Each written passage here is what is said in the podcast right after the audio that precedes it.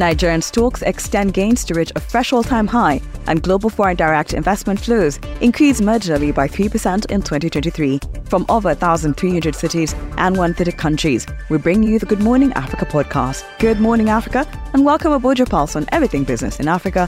I'm Ritha Dong. For more, follow us on Twitter at the K Financial News, and you can find me at Ritha Dong. Global cooperation has been critical for the impressive expansion of well-being and opportunities in the past 70 years.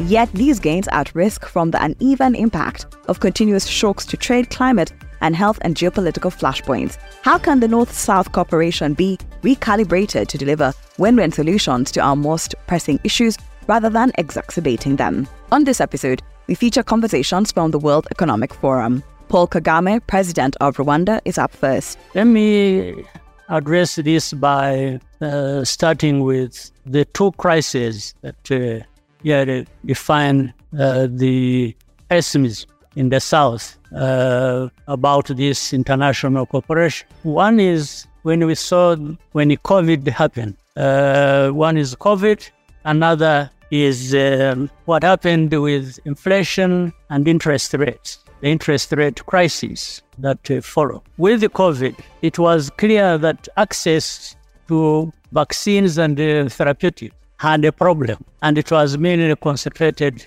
in the north. The south was to be considered much later, uh, even then, very slowly, nearly too late, because the South did not have this capacity to produce their own vaccines or therapeutics. And then, coupled with uh, many years of fiscal stimulus by the West, we saw that they developed an inflation crisis. And the response to that was to raise interest rates, which very many in the South are still paying a very high price for. Now, we cannot address this inequality by just uh, mitigating the crisis, but rather we need to integrate, to bring in, to involve developing countries like Africa and other developing countries from the beginning, to have the conversations around how these inequalities should not be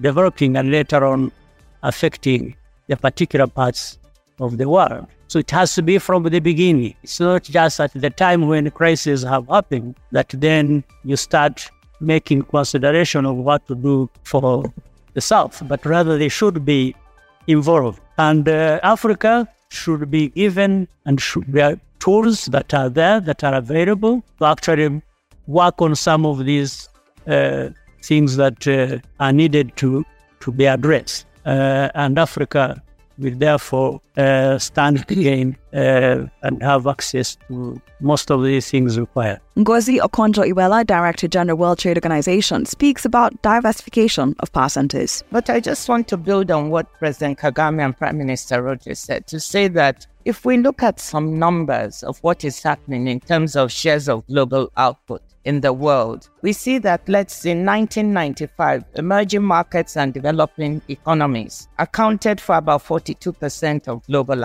of global GDP, and developed countries for about 58%. And now, in 2022, we see a situation where this is inverted. And so these changing shares of world output, and we see it mirrored also in some of the shares of trade, which I'll come back to later, speak to the multipolarity of the world, that we are now in a multipolar world. Uh, there's no one power center. Um, and what worries me in global governance is how we manage this multipolarity. Uh, there's no one center that can solve all the problems of the world. We are interdependent and we need to work together. And that speaks to the issue of how do we do it. And this is where multilateral organizations need to be strengthened, of course, need to be reformed to move with the times they're in.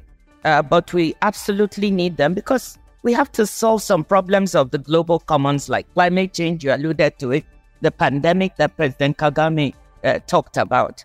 And that, how do we manage this to solve global problems, this multipolarity?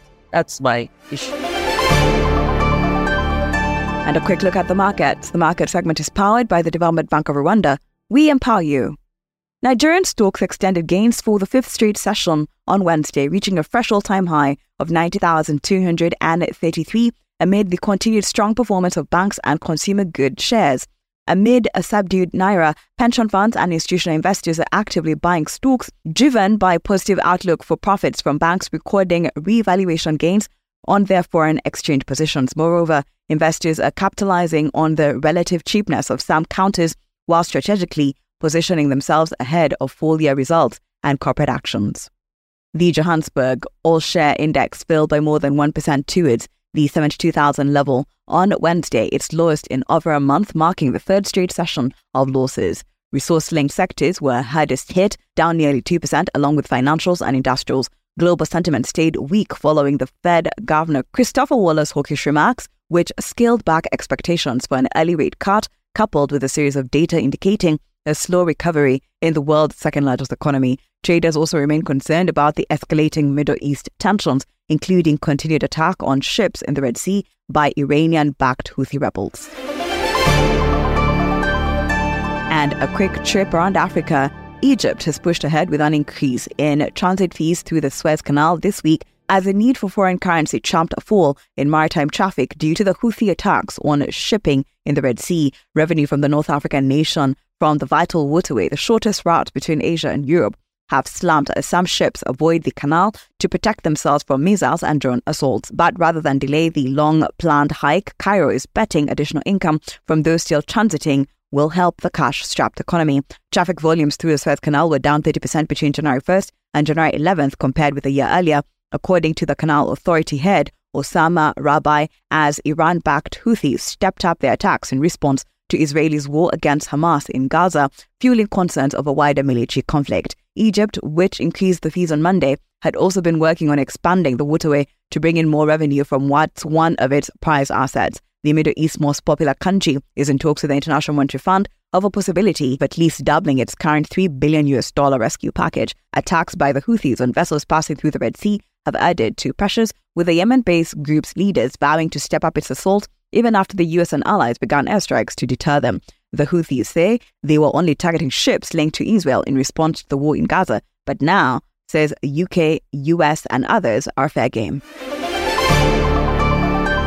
The Trade in Transition Study Commission by freight and logistics company DP World shows that Africa's business leaders anticipate growth this year, driven by investment in technology to increase efficiency and boost resilience amid economic, geopolitical, and climate instability. Nearly three quarter of leaders that participated in the study believe public sector actions such as boosting regional trade agreements have helped their supply chain strategies in the region. The new research forecasts a booming African trade landscape in 2024, with senior executives predicting a surge in intra Africa trade fueled by new trade parks and technology investments. However, African firms remain cautious as inflationary pressures, economic uncertainty, and political instability threaten to impact on growth.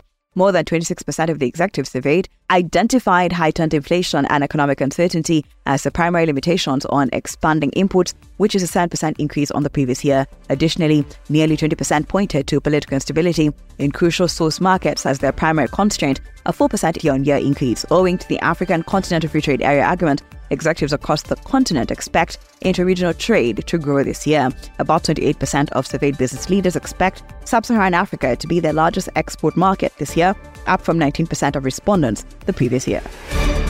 Thank you for always waking up with us. Good Morning Africa is a product of the K Financial. If you have suggestions or you want to check out more stories, visit the website. That's thekfinancial.com. And don't forget to subscribe. You can also find us on all social media platforms at the K Financial, and you can find me at Ritha Dong.